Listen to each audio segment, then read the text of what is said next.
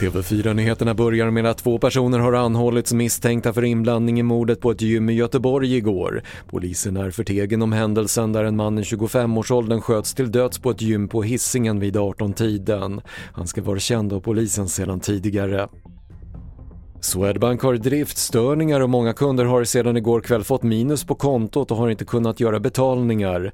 Under morgonen meddelade Swedbank att man hittat orsaken men det är oklart när felet kan vara åtgärdat. Och så här säger cybersäkerhetsexperten Marcus Murray. Jag kan ju tycka att eh, om man har problem så att ens konto är tömt, då ska man gå in till ett bankkontor idag och se till att man får det löst. För att det, det, det upplever jag som konsument att man den rätten ska man ta sig. Så då ska man se till att prata med någon i den banken och se till att man faktiskt kan handla.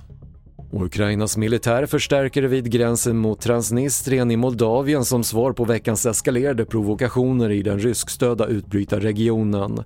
Samtidigt utsattes centrala Kiev igår kväll för första gången på flera veckor för en rysk raketattack.